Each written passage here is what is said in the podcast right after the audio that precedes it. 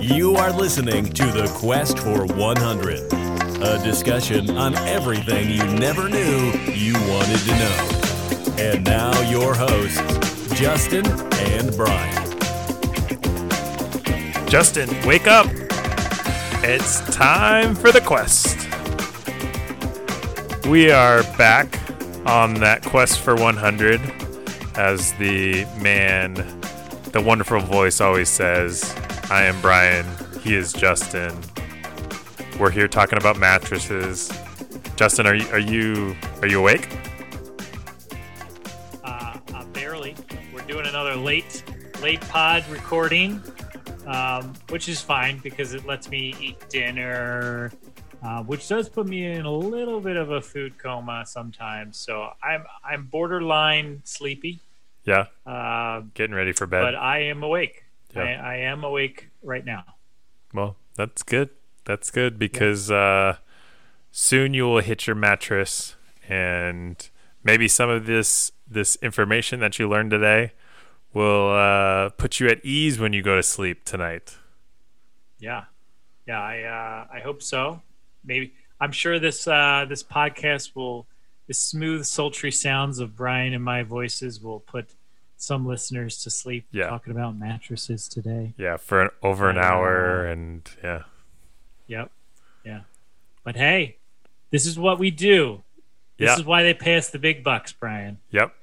To talk about mattresses. This is why we are here, and we're going to talk about some random things like we normally do.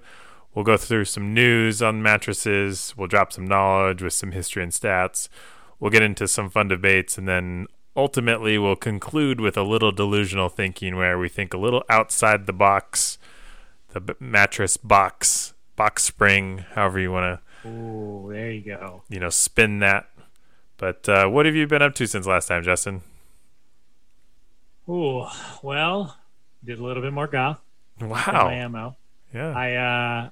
I played at this Echo Falls in Snohomish. Yep. And we did a scramble. Okay. So it was there were 10 teams of 2, and my team came in 4th place, which I was pretty happy with. Yeah. Obviously would have loved to place and win a couple of dollars back, but it was a lot of fun. I was playing some of the best. I am getting better at golf. Yeah. I jinx myself right now, but I am getting better. I'm hitting the ball truer. Well, when you play as much as you do, yeah. I would hope so. Yeah. I would hope so. It's good to see that it's paying off a little bit. And I'm having a blast. It's basically the only thing you can do, as we've talked about. So I enjoy going out with a couple of my buddies that we typically golf together. Yeah. But yeah, that was pretty much it. What about you?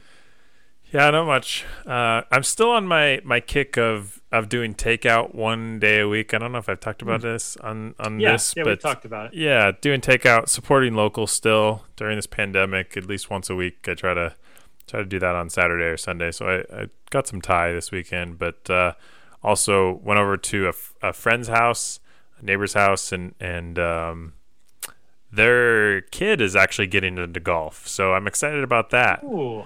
So nice. Hopefully someday I can take her to the range and teach her some things, and hopefully she seems to really like it. So every time I come over, she talks about it. So I don't know. Like, I know we always do this with talking golf, but I don't know if it would be good or bad if I got into golf earlier than like late high school, early college, because I would be an avid golfer, like in golf a lot, and I'd probably lose a lot of money just from playing it all the time.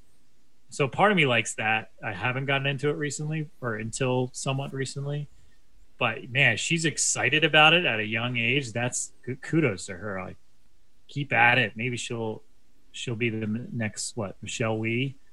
Yeah, don't be Michelle Wie, but that's okay. She didn't do very good in the pros.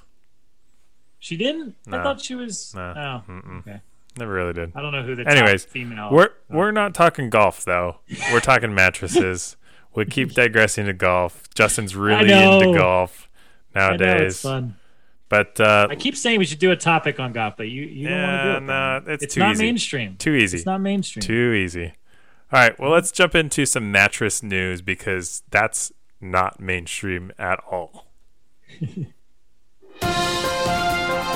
a newsman, and I ever tell you otherwise, you punch me in the face. All right. Well, my news comes from insider.com, and it's actually really the genesis for even doing mattresses or throwing mattress on the option list. Is I feel like I'm due for a new mattress. Oh, okay. Yeah.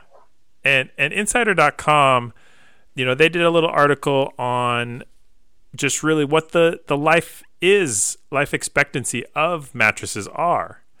Mm-hmm. And, you know, it's a pretty important investment is what they were saying, and spend about a third to a quarter of your life sleeping.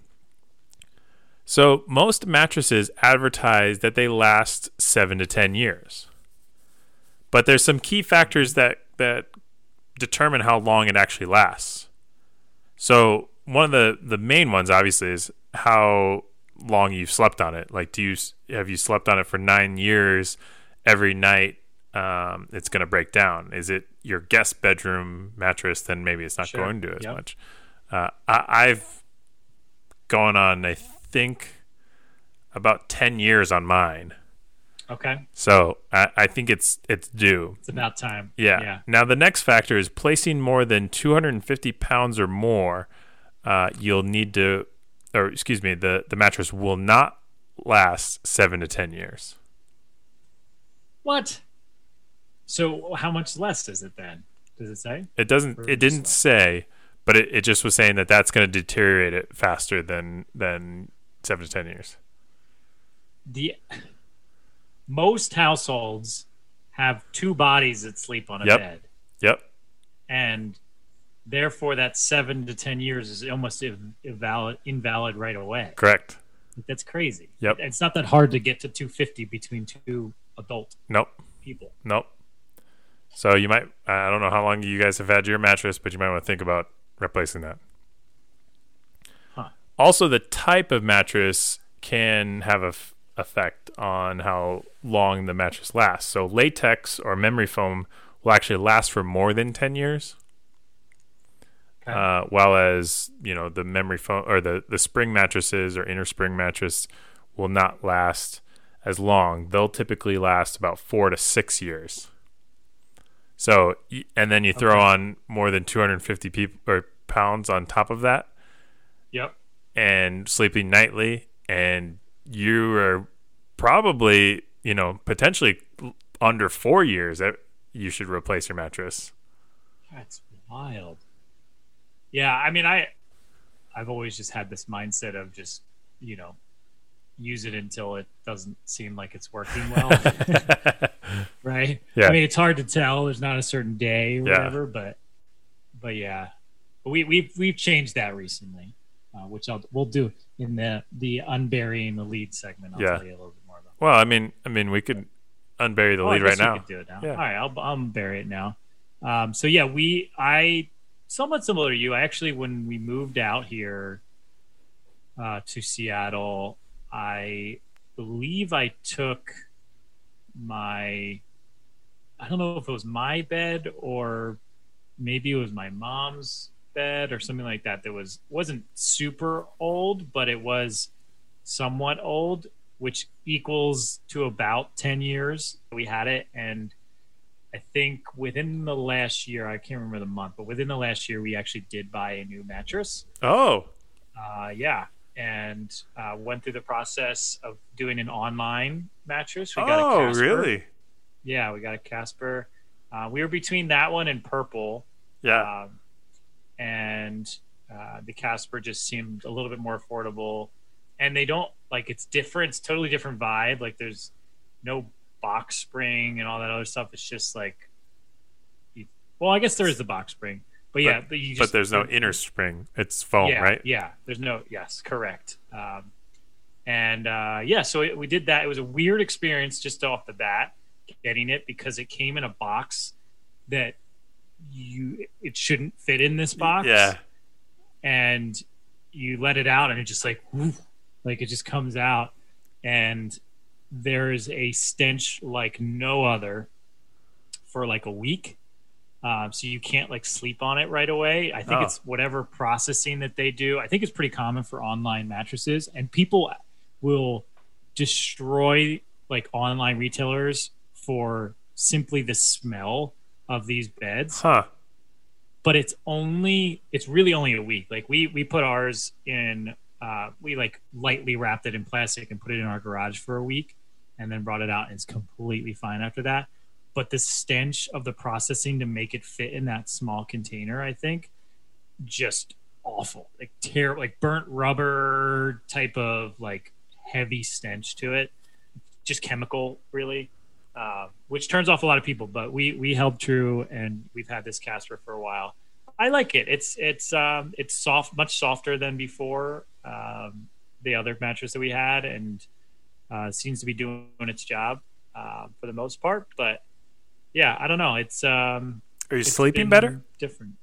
I guess, I don't know. It hasn't been like, wow, I'm getting all this sleep now. I think it's normal. My big thing is back pain. I usually get back pain, not necessarily from sleeping or a bed, but you know, I've noticed at times that it's comfier and better on my back. Not always, but better. So there's that. Interesting. But yeah. Well, what about you? My mattress. So I have a Serta, and it's got a pillow top on the top of it. I don't know why. I like the pillow top. What does that even mean? It's so you have your mattress with the springs, and then on top of that there's a pillow topper, like it's a a little bit more cushioning. Yes I can picture it. So I've actually had mine, I believe, since I guess technically I'm going on almost 12 years with it, because I bought it the summer of my heading into my senior year in college, so then it's made its way up here to Seattle, and so I guess it's definitely time to change that mattress based off of what they were saying. But I also have a couple other mattresses in my house just for guest bedrooms and all that kind of stuff. Actually, my guest bedroom mattress is very comfortable. It doesn't have as much of a pillow topper on it, so it's a little bit firmer. But it still has a nice pillow top on it, and it's actually I enjoy it a lot. Is it the same size? Yeah, so they're both queens. Yeah. I guess. Which, by the way, my bed is a queen. I didn't announce that earlier. Yeah. So it's a queen, but then I've always talked about how I want to get a king. I never end up pulling the trigger. I think when I do get a new mattress, it will be a king. It would fit in my bedroom fairly well, and I mean, I'm a big guy. Yeah, I like to spread out. I like to actually sleep diagonally. So the fact that I'm interesting, single and don't have to share a bed with anyone, I like to sleep diagonally. Interesting. So this might have come up in a previous episode. I'm trying to figure out which one it would have been. But I'm actually a curler, so I will like curl up into almost a ball. Really? On your side? And I think so. Yeah, I am on my side, and I will like curl up almost in like the fetal position. And like, I'm a big guy too. I'm 6'2". I'm not as tall as you, but we're pretty close in size. And I think this started when I was younger, and I was a tall kid, and I was in like a twin bed, and my like legs or my feet would hang off the bed or whatever it was. And so I started to do that, and now it's just like a part of what I do. So I am often in the like 25% corner of the bed. And my wife is on her half of the bed. And then, occasionally our dog and cat will be operating in the other 25%. But so I it's a little bit different, and like queen for me, and we'll get into this, but like queen for me is sufficient. Yeah, you don't need much space at all. No, not at all. So, but yeah, Well, we'll talk more about this stuff as we go, but my news is interesting. Okay. I was hesitant to put it in here, okay, but it was news from NBC, so I think it's acceptable to put this in there. Okay, but so there is a sleeping research company called Sleep Standards that are willing to pay 5 couples $3,000 for having sex on 8 different mattresses to see which one is best. Wow. So this blew my mind that this thing exists, but I guess it's a part of it. So Sleep Standards will send a new mattress weekly for 8 weeks, and all you have to do is provide an honest review of how good that mattress is while you have sex. So the company will swap out the used mattresses when a new one arrives. And then this testing is all done in the comfort of your own home. So there's some niceties there. But yeah, so on top of the $3,000 prize for being selected as one of these 5 couples, you also get to keep a mattress that you like. Like if there's a different mattress that you tested and you're like, well, I really like that one, you get to keep the one that you choose. So yeah, they have a whole rating system, and it was like movement and noise and some other things that you rate on a scale, and then they'll come back with data, and that'll help them determine the better mattress. So with the company taking the ones that you've used, my mind immediately goes to, what are they doing with those? I hope they're not reusing them in some other way. I would guess that they are almost prototypes in a way that they don't have to use them, or they're cleaned thoroughly and then donated or something like that. Yeah. Even if they're cleaned, you got, this is a refurbished mattress from a sleep sex study. Yeah, it definitely, if it has to be advertised in that way, yes, that is quite rough. I did pull it up. So they rate it on a scale of 1 to 10 for bounciness, noise, firmness, edge support, comfort, cooling, and then an overall score. So interesting. If there are people that are interested in this, you can look up, you can just Google Sleep Standards mattress study, and there's a way that you can go through and apply for it. You have to apply. I'm sure they're going to get a lot of applications, because my first thing was ooh, $3,000 just to sleep on a bed? Sure, there's some oddities to that, but and you get it? And you get the bed? And you get it? I was like, oh, all right, that's a pretty sweet deal. And then I was... you have to submit video submissions to see if you would get selected, and I was like, not of sex, why you should be selected. Okay. So it's to me, that definitely is pushing the limits, because I'm I don't want to talk to someone about that's a little why weird. I'm that's going weird. To use it to that's so, strange. Yeah. All right. Well, let's get into some dropping knowledge.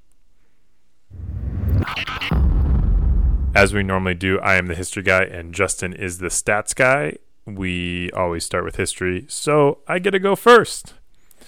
So the oldest known mattress actually dates back around 77,000 years ago.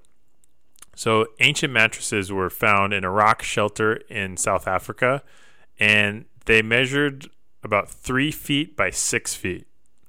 So not very big at all. Nope.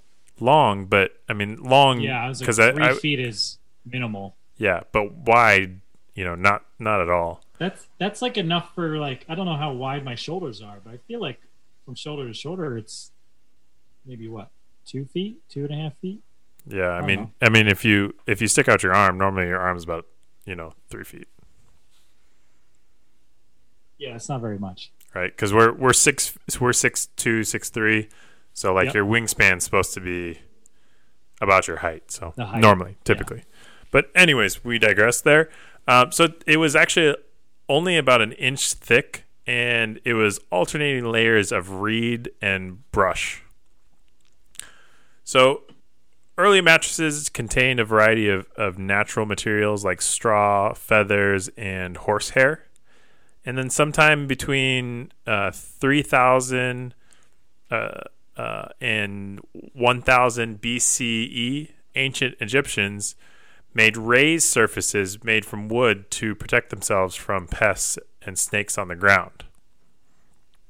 So the word mattress is actually derived from the Arabic word of matra, which means something thrown down. And during the Crusades, Europeans adopted the Arabic method of sleeping on cushions. And so that's what kind of brought the idea of a mattress back to the Western world.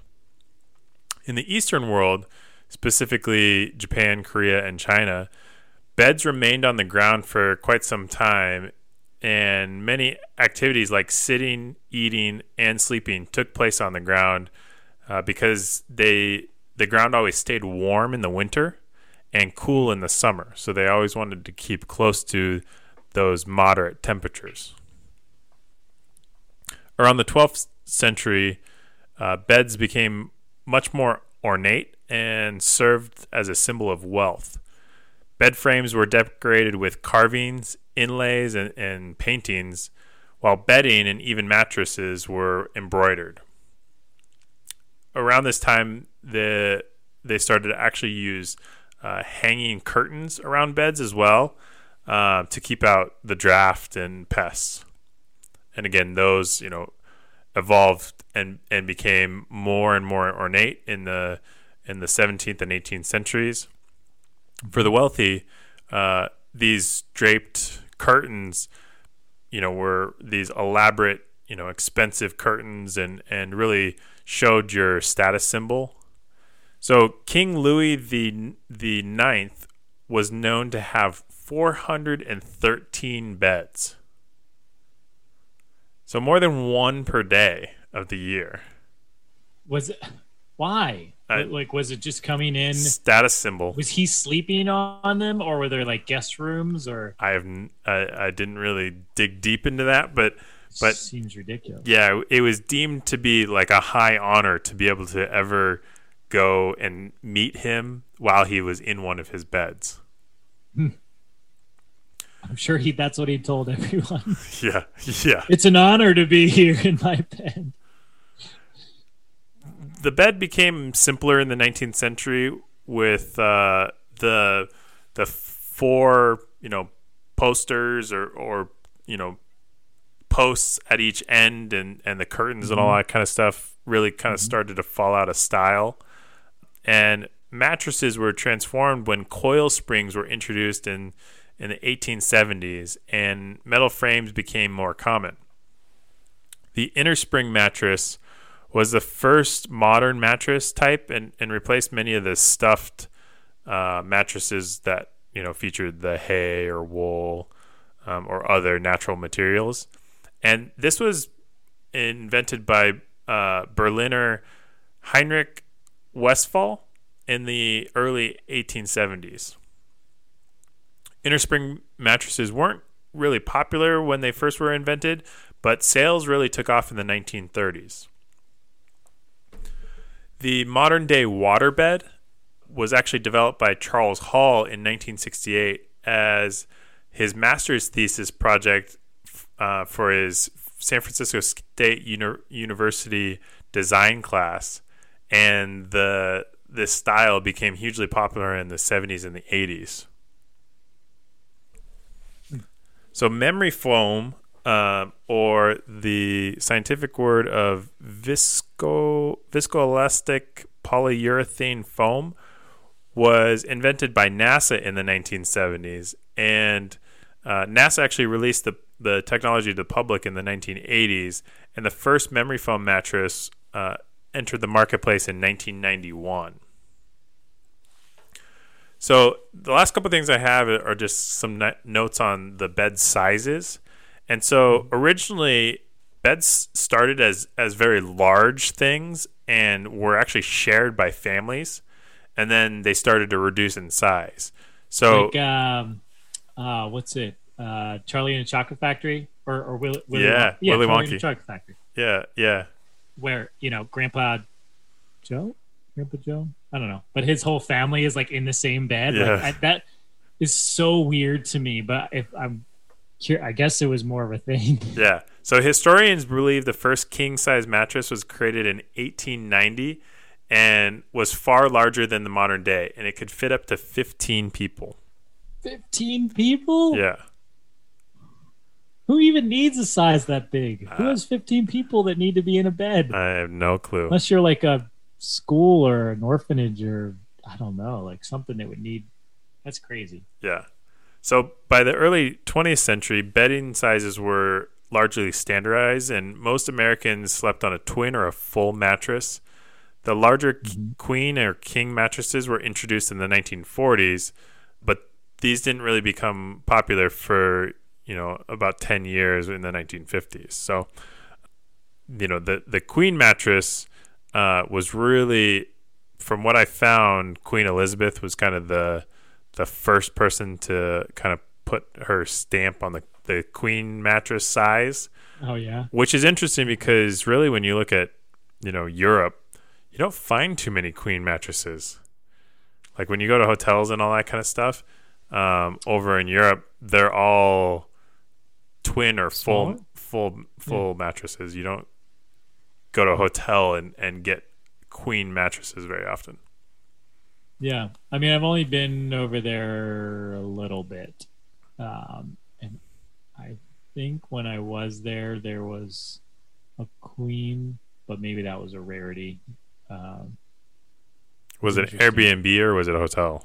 It was a hotel. Mm. Yeah, because I was gonna say all the hotels that I was at, the couple times I've been over there, it was like you were sleeping on a full. You were sleeping on a twin. Yeah. You were like, it was, I mean, it never was a new, big... it was like a pretty modern and new hotel. So maybe that was something they were trying to appeal to, but yeah. Or maybe that's just the room I bought because it was our honeymoon and I was like, I want a nicer room. I don't know. Yeah. You went deluxe. Yeah. That could have been it. All right. Well, I'll jump into some stats on the mattress topic at hand. So the total amount of annual revenue generated by the mattress sales industry in the U.S. is $7 billion. That's about 25% of the global revenues that the mattress industry is able to generate across all categories in a given year. More than 35.9 million mattresses are shipped each year by the mattress industry, and this includes international shipments and online purchase shipments. Sealy, which is your mattress, right? No. I'm Serta. Serta. Sorry. Serta is what your mattress. So Sealy is the leading mattress manufacturer in the U.S. They average about $1.3 billion in sales every year and control about 19% of the overall market. Serta is number 2 at 17%. And Simmons controls about 15% of the overall market. So it's pretty dominated by these behemoths take up, you know, the majority or simple majority.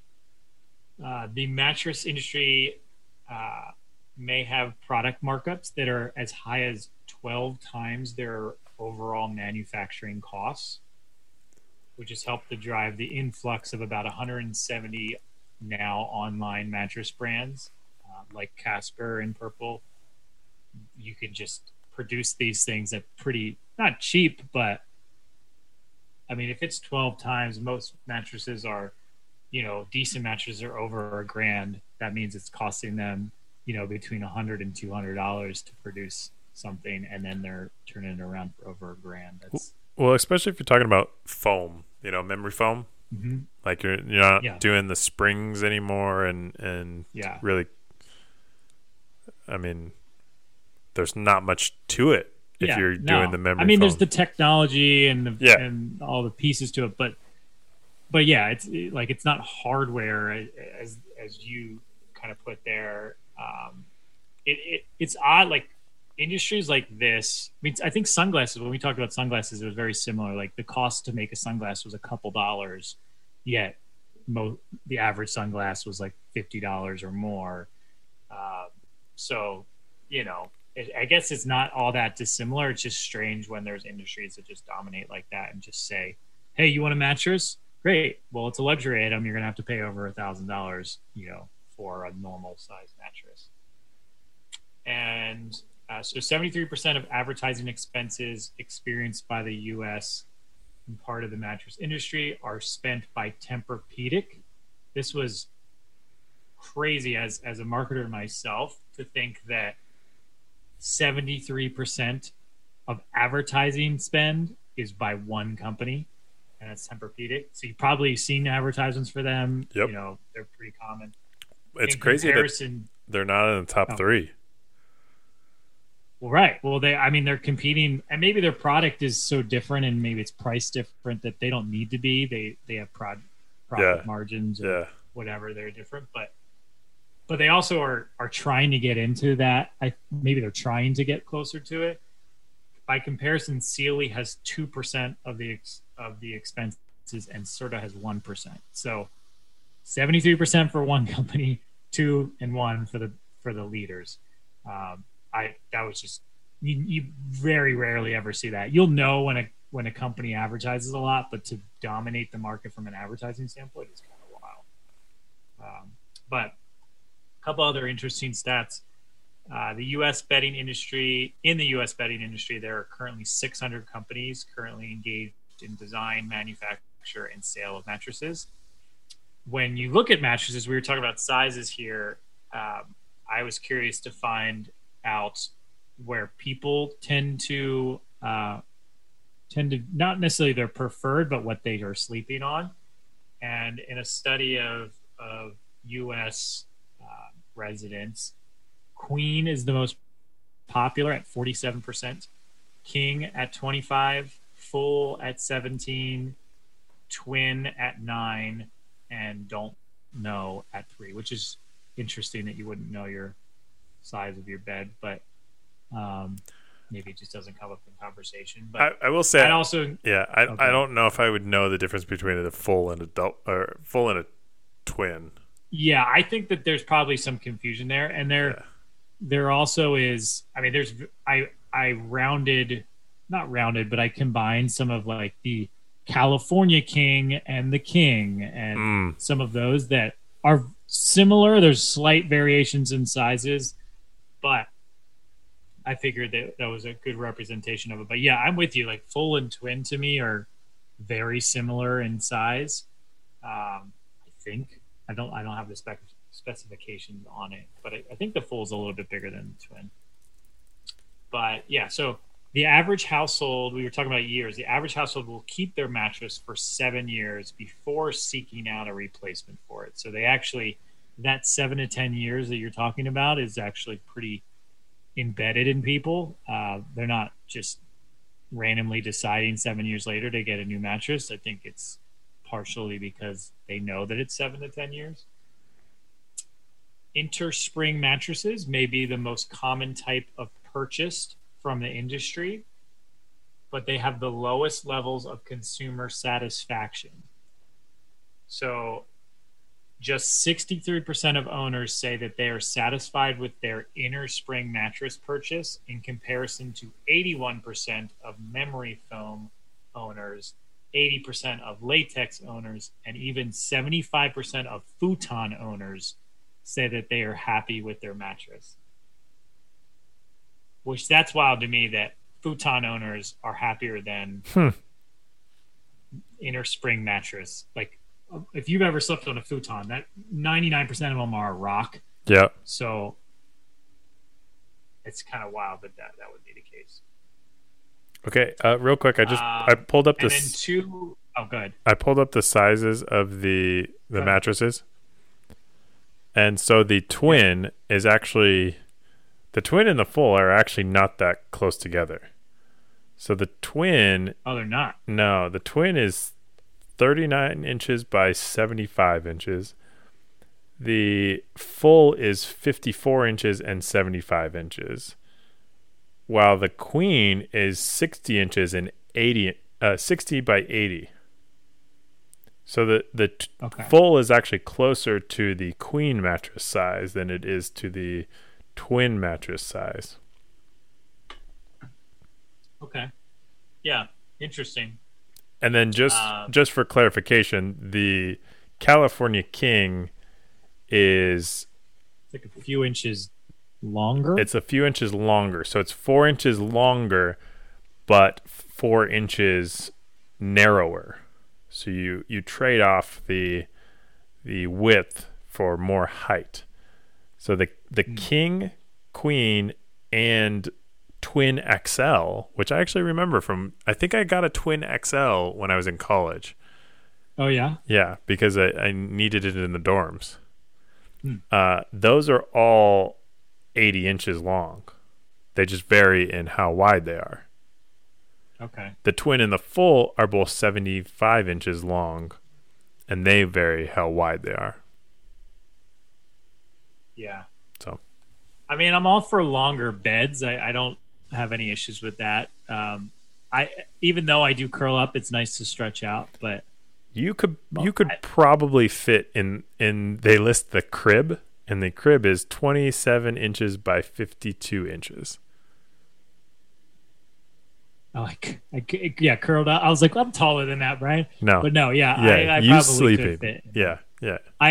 I don't like the feeling of being restricted in that way, but I could, if I needed to, I could totally sleep in a crib in the fetal position, just like a kid. Yep, just like a kid. Did you ever do like bunk beds or any of the like small beds like that? I had a loft. Yeah. Okay. Yeah, I did a bunk bed at my dad's place that was pretty small. I think that was where it all started. But wouldn't that... It was probably a twin. I mean, they don't make them smaller than a twin for bunk beds. True. But I remember being taller than the bed. Like, I was 6 feet tall. And you were in a bunk bed? In a bunk bed. Oh, man. No wonder. Yeah. So that's what I'm saying. Like, I was struggling. I was 6 feet tall, I think, by seventh grade, I think was around when I definitely was one of the tallest kids in the grade at that point. I think I was around 6 feet. It was tough sleeping in the small beds. But yeah. Anyway, two other interesting facts on this. One that's cool and one that will make you question life. So there's a such thing as mattress dominoes, and it's a real record that Guinness maintains for the longest mattress dominoes chain, which is then knocked over in consecutive chain like dominoes.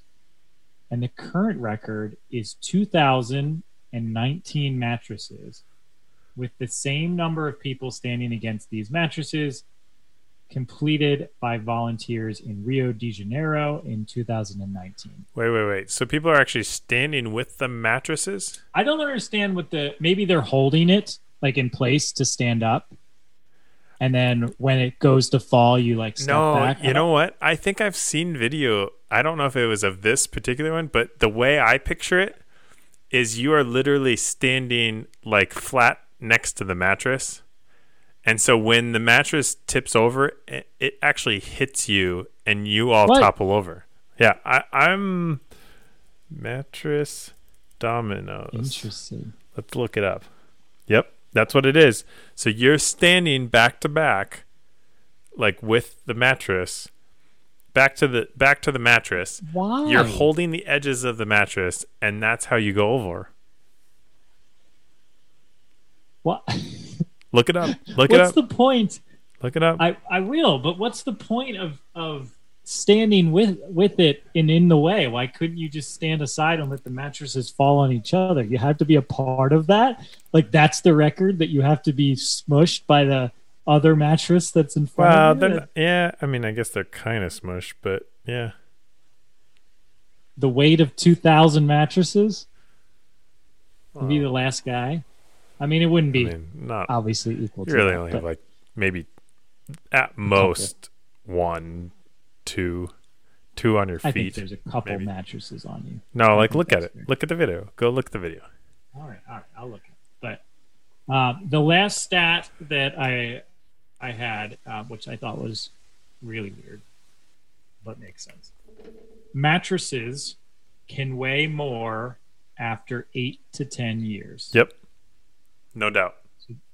So this one's pretty gross. Yep. So over time, mattresses can accumulate more weight when you use them. Yep. As you sleep on the mattress, there's buildup of dead skin, microscopic dust mites, yep. and even sweat. Yep. And over the course of 10 years, mattresses can potentially double in weight compared to when you bought it. Don't doubt it. Ugh. Don't doubt gross. It. I don't doubt it either. And that's the crazy thing. Like, you don't think about it. You move a mattress or whatever. You're moving things around the room. But like that mattress that we had for 10 years was probably close to twice as heavy as when it was originally bought. Yep. Yeah. I use a mattress topper, I guess, to try to prevent some of that. Because it's supposed to make the mattress last longer. Yep. And they're comfy. No. Well, it's like a plastic. It's a plastic. So it's like. Oh, got it. Not a topper. Not a pad. Yeah. No, it's like a plastic with. It does have like some. Like, I guess, more cloth or fabric on the side that you actually end up putting all of the sheets on, but underneath it's all plastic, so that in theory it's supposed to stop a lot more of that stuff from getting into your mattress. But yeah, it's pretty disgusting. I knew that one since the first time I bought the mattress, because the guy was like, hey, you might want to think about buying this too, this, you know, topper thing. That's smart. Well, I'll leave it at that with our stats to gross everybody out, and we can move into some friendship tests. Sweet. Did we just become best friends? Yep. All right, Brian.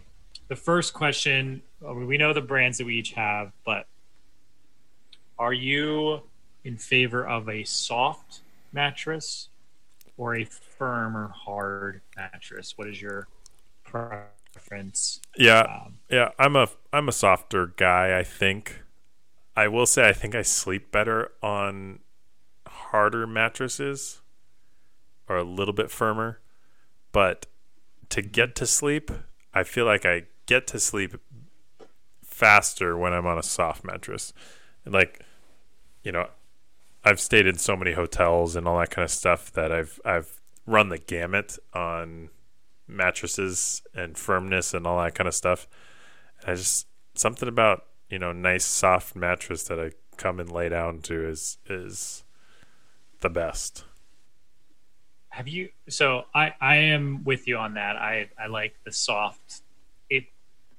It probably doesn't do me favors for my back in all, like, but I've never really done more of a firm. But there's just there's something about that. You just land on the bed and it just kind of just pulls you in. I mean, and you're curled up like a ball. Anyways, so you just want to sink in like your little ball. I know. Yep. Oh yeah, for sure. So I like that. Now I had to look this up because I couldn't remember the name of them. But have you ever done a sleep number? No. Ever tried that? I've never done it either, but I am curious to test one of them out and see, you know, where I would actually truly find what is my most comfort level. But I always thought it was weird. I do think that Alyssa, my wife, she has a slightly different, she likes it a little bit more firm than I do, I think. And so like that opportunity to have two different things is interesting. Yep. Because they have that split scenario, but I also feel like that's super weird, and I don't think I would ever buy anything like that. But it's intriguing. Someday, when you get older.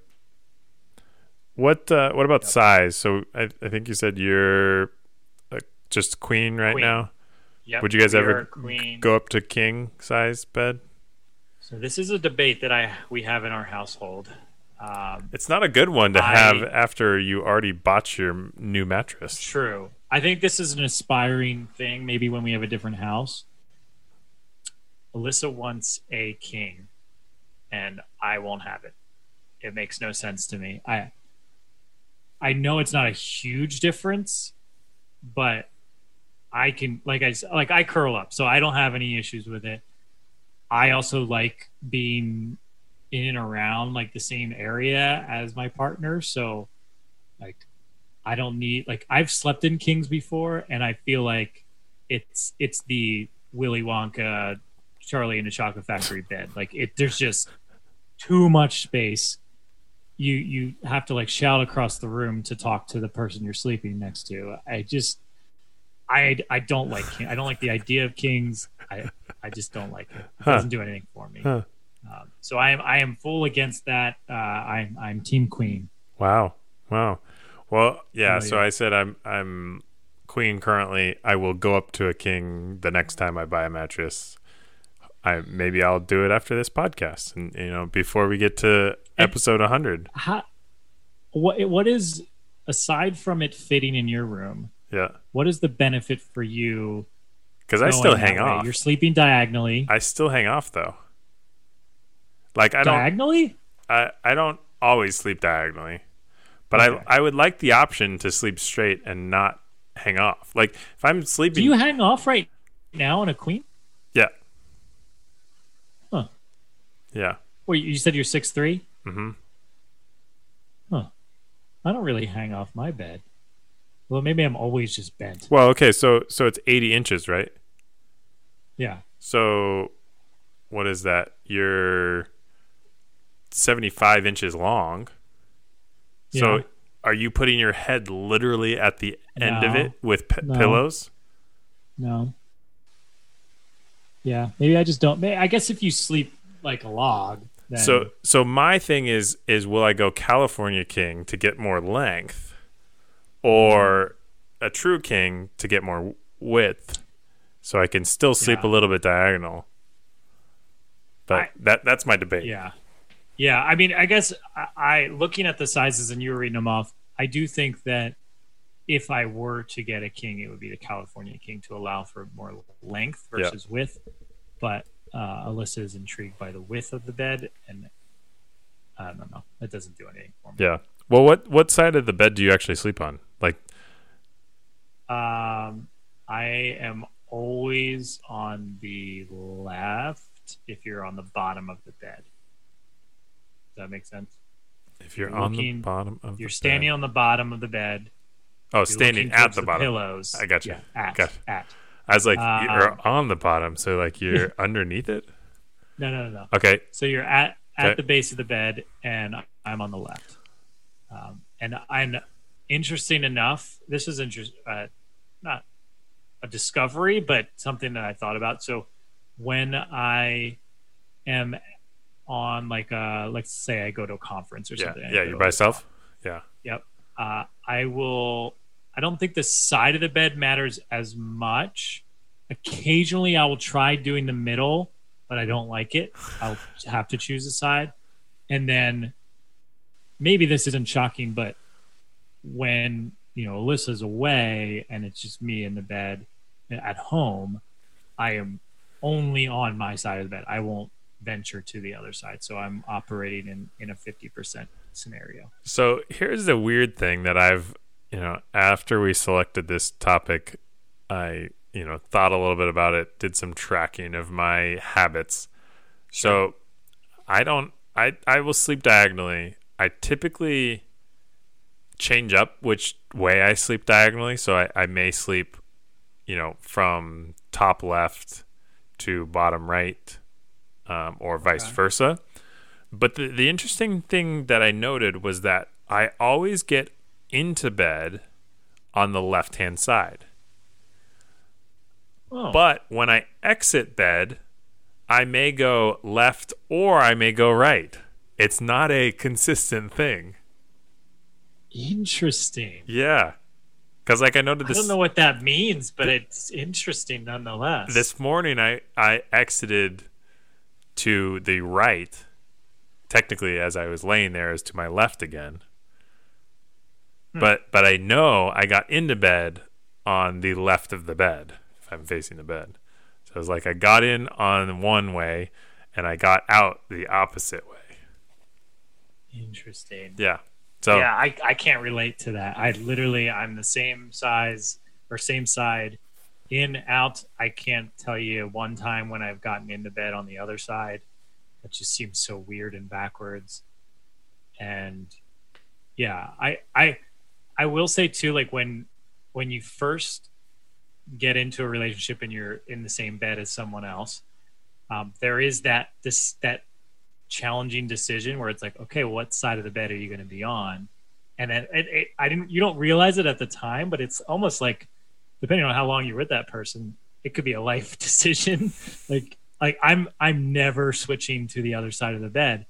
And, you know, I think originally when we talked about it, it was like, okay, I would be on the left side, and that was closer to the entry to the door, which then allows me, if someone to break in, then I would be closer to deep. So like, deep. Yeah, like some of that, like lightly went into the thinking there, but now you've changed houses and rooms. Yeah, and it's the same thing. Yeah. Yeah. Will always be that. So do you rotate or flip the mattress at all? I do. Actually, somewhat regularly, and I love it because it feels like a new mattress. Sure. So obviously, I don't flip it anymore with the pillow top on it. I used to flip my other one that had pillow tops on both sides, because they actually used to have like different seasons based off of, you know, mattresses used to have, or I felt like they had like a winter side that was supposed to keep the mattress a little bit warmer, and then a summer side that was supposed to allow more, you know, air, I guess, to keep it cooler. But I still continued to rotate my mattress. I don't flip it. But how often do you do that? If you had to estimate, probably, I don't know, every 8 months. So, you know, not quite multiple times a year, but probably at least, you know, once a year. But it's not like, you know, I do it every 12 months. I think it's a little bit more often than you know, 12 months. Sure. Yeah. For us, we don't do it that often. I think probably we'll rotate it around probably once a year. I guess maybe once every year and a half is probably our timetable on it. And often it's because, you know, you spilled a drink on it and it's like, all right, well, we got to flip it, or something like you try to dry it up, but you got to flip it, or the dog throws up on the bed or something. You're like, oh, great. Like, I got to clean that up or something. But, so that side goes to Justin's side on the left. No, that goes to the bottom. And then I forget that it happens 6 months prior, and then that's when it goes back to me. I'm sure when we flip it back, but yeah, so not that often. I don't know what it's supposed to be, but yeah, it does. I agree with you. There's a little bit of a freshness to moving it around, and it's definitely healthier to balance it all out. Yeah. Do you guys make your bed every day?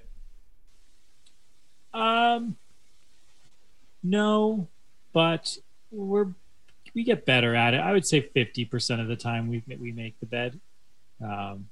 A couple years ago, I watched a video, and you know, it was a service member that was talking about how he would always make his bed, and that was like how he defined productivity that day. And when you can make your bed, you can kind of have a productive day. Yeah. And that sits with me. So oftentimes I will, when I wake up, if we're both out of bed, I may make it, or we may make it together or whatever. But so it used to be a lot less. And since I watched that video a few years ago, I've been more interested in doing it. But it's not all the time. Yeah. Yeah. What about you? Yeah. I wouldn't say I make my bed. I straighten it every day. Okay. Yeah. Or I wouldn't say every day, but a good majority of days. I think, honestly, the more I've traveled and the more I've liked to come back to you know, wherever I'm at with a made bed, the more that's been like, oh, man, I should do that at home. Like, Yeah. It just feels better when I come home it's a made bed, and you know, again, I wouldn't say I make it because I just kind of straighten it then truly, like, you know. Yeah, but there's an accomplishment there. And there's something like, you know, you did something productive there. I definitely see that. Do you tuck it? Like, I know you don't fully make it, but do you tuck in the sheets? So, or no? Honestly, I don't even have flat sheets. Is that what they're called? Flat sheets? There's fitted and then flat? Well, no, there's the fitted sheets. Yeah. But then what's the other? Like, then you have the fitted sheet, and then you have the sheet. Yeah, but I think it's technically called the flat sheet. It's flat. Anyways. Okay. I digress. Good thing it's not a podcast on sheets. Yeah, we're not very. But I don't even sleep with sheets because I have like I just have never liked sleeping with sheets. I like to sleep with comforters. Interesting. So no sheet over top. So what are you doing underneath? In like? I will not sleep with anything. I will not. So you go, like. Comforter, nothing, no sheets to comforter. Like, there's no in between. Yeah, no in between. Interesting. That's odd to me. Like, or partially cover myself with comforter. Like, sure. I will say I am a covers person. So even if it's warm out, I'm probably gonna have some light covers on there, But I have, you know, there's layers. So when it's cold, I have three, you know, I have a sheet. There's a, you know, I forget what they're called, like a heavier sheet. And then, or like thicker sheet. And then the comforter on top of that when it's cold. And then when it's warm, I may like pop my feet out, or I may pop, you know, my knees out or something like that. But for the most part, I have to be covered in some way with sheets. I mean, so you're curled up in a ball anyway, so you're probably pretty warm. Yeah, well, that's true. By the way, it is called the flat sheet or the top sheet. So interesting. Flat and fitted. It's so strange that you don't use any of them. What's the longest you've gone without sleeping? So... Well, this is tough. The only thing I can honestly remember, and I'm sure there's been longer times, but I think it would be like a full day, 24, probably 40 to 48 hours, somewhere in there. So like a complete missed sleep, stayed up, didn't go to sleep, and then. Well, 48 would be 2 days, like straight. Yeah, so not quite that. Like maybe went to bed late that next night, but I guess that's what. No. 48 would have been 40 would have been like you miss one sleep because if you got an 8 hours sleep the next day, right? Yeah, I think that's probably what it is. There may be a scenario where I went multiple nights without sleep. Maybe I was sick or. You know, I remember, oh man, back in the day, I used to get poison ivy bad and you couldn't sleep with it. Like I would just be in like agony the whole time. But I remember in college, and this is what I really was getting to, because I thought this was interesting to me at least. So in college, we used to do it, and we'd do it on a weekend. We'd like hang out at the apartment we were at, and, you know, we'd be drinking or hanging out, whatever. And we'd stay up as late as we could. And once you hit a certain point in the night/day, you couldn't really tell if you weren't looking at clocks, or you weren't looking at whatever. Like you couldn't really tell what day it was anymore. And we used the term. We didn't know if it was today or yesterday, so it became tester day, and that became a running thing throughout college. As if you got to a certain point in the night and you couldn't figure out like what part of the day you were in, was called tester day. So we abided by like if things happened during tester day, it was like I don't remember what happened. That's interesting. Yeah, that's college. Yeah, but I like to sleep in college too. Well, sure. I was never. But didn't you have any late nights in college? I mean, I probably was working on video projects or something. I don't know if I ever wanted boring, to. Brian. I don't know if I ever wanted to hang out with people enough to not sleep. Huh.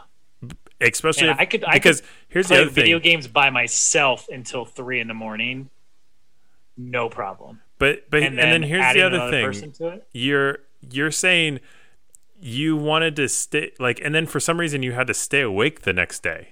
Well, then you get to a certain point of the night, and then it's a challenge, right? You try to stay up later than the other person. Yeah. That's weird. That when it becomes a competition, that's weird. Yeah. Always compete. Yeah, sleep is good for you, but because there's, I guess, tester day. Is that what you said? Yes, tester day. Yesterday and today combined. Before we hit tester day, let's jump into some delusional thinking. You really are crazy.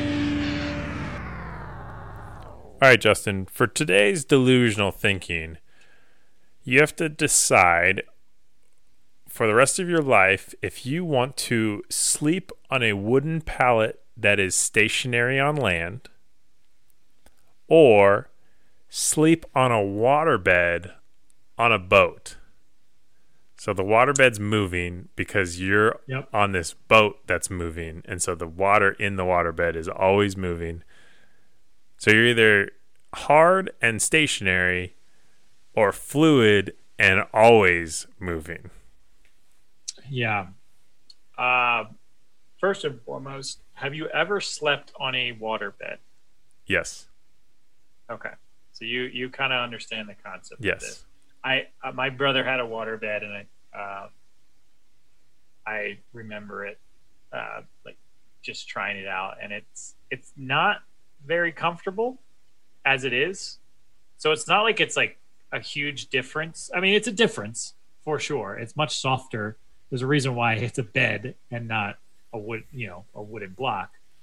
But my first gut says okay, it's a little bit there. There's movement to it, which at first glance says that, it may be hard to adjust to that. You got to figure out how much can you stand, but a part of me says that there's maybe some bonus points to kind of being rocked to sleep. I think that doesn't work for everybody, but I could see that being all right.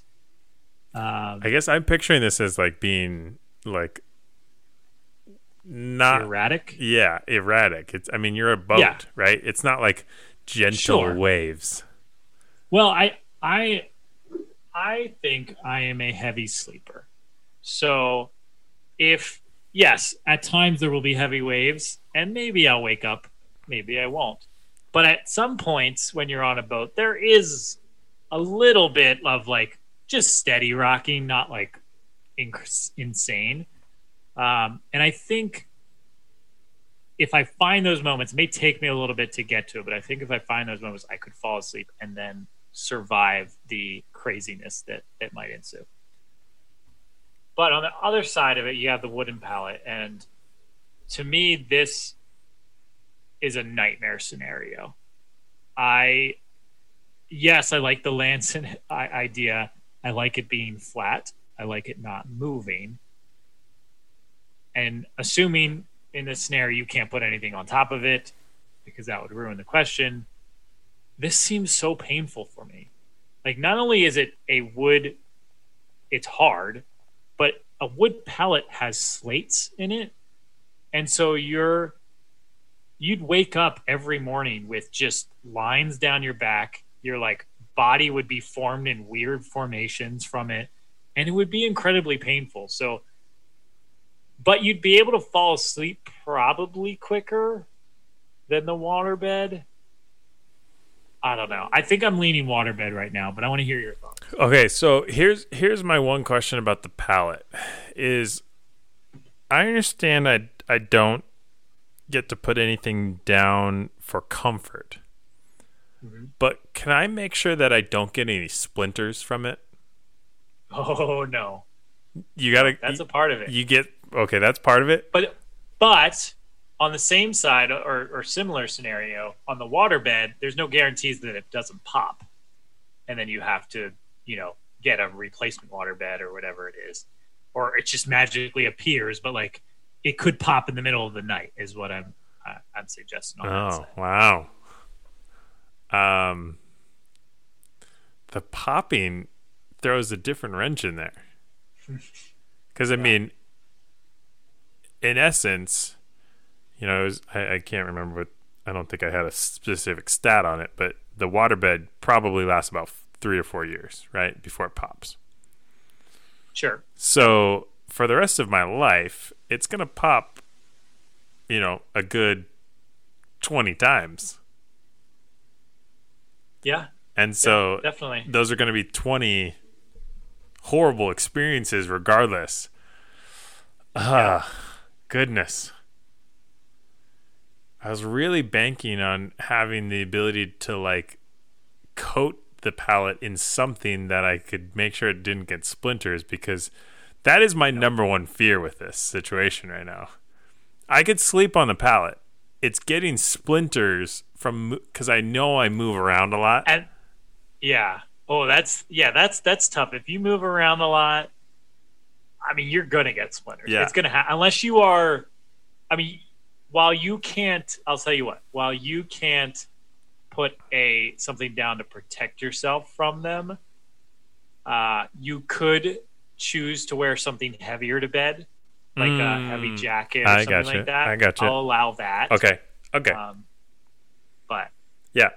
So I could cover myself, essentially. Yes. I think that would be allowed. All right. Doesn't mean you're not going to get splinters from it. Yeah. I don't know why I'm going this way. I got to be honest. I don't know why. But I'm going to go with the wood pallet and let myself cover myself up. See, that's not... Yeah, go ahead. Give the little bit of protection with, a jacket or whatnot. I mean, that is me not needing to sleep with covers, right? During the summer. Well, that's why... That was what I was going to say, is that that's not a huge difference for you. I mean, it's a difference. It's going to be uncomfortable. But if you put on a down jacket, like a heavy down jacket or something, that's basically or similar to you just using a comforter all the time. Now, granted, when it does get hot, you are going to hate your life. So, that protection that you have built is... Oh, man, you're going to be either splinters or you're going to get super overheated. I'm going the other route, and I'm not super passionate about it either, but I do think that I could find moments when I could fall asleep, and then I'll just be a heavy sleeper through the rockiness of the boat. And the at least it's a bed, right? At least it's a bed. People buy these things to sleep on. And that's the thing is, in essence, we're talking about situations that people could be in right now, Oh, well, yeah, for sure. If we are fortunate to have a podcast, have a bed to go home to, that we don't have to use a wooden pallet or sleep on a water or on a boat. Yes. Wouldn't hate a boat if it was a house boat. I will say this, though. I mean, I don't know, and I may be ignorant in this, but if you had to sleep on a wooden pallet and you were just being scrappy, I would put grass on there. I would find, anything soft that I could put on there. We can't do it in this scenario, but if I had to, I think I could make do and make something somewhat achievable for comfort. I don't know. Yeah, for sure.